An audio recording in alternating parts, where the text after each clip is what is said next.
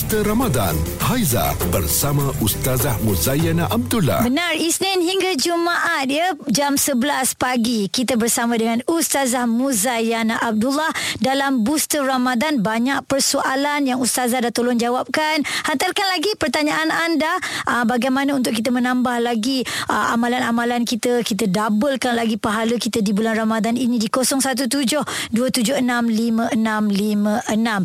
Baik Ustazah, nak tanya kepada Ustazah, kelebihan kita memberi makan kepada orang yang berpuasa. Masya Allah, Ramadan ni kan kita nak tiru apa yang Nabi sallallahu alaihi wasallam buat.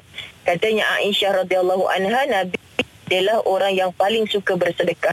Tapi dalam Ramadan, Masya Allah, berganda-ganda lagi sedekahnya, khususnya kepada uh, memberi makan orang yang berbuka puasa. Mm-hmm. Haiza, kerana apabila kita bagi makan, contohnya Ustazah tahu Haiza berpuasa, Ustazah pun bagi makanan dekat Haiza.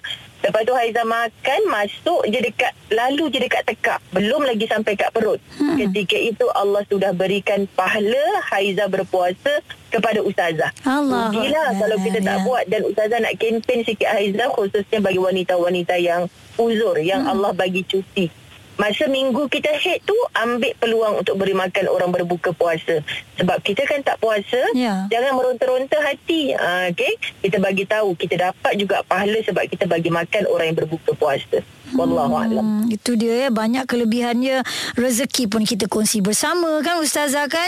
Baik, betul. Kita akan terus bersama dengan Ustazah Muzayyana sepanjang Ramadan ini tentunya di Buletin F M. Tingkatkan iman dan amalan dengan Booster Ramadan.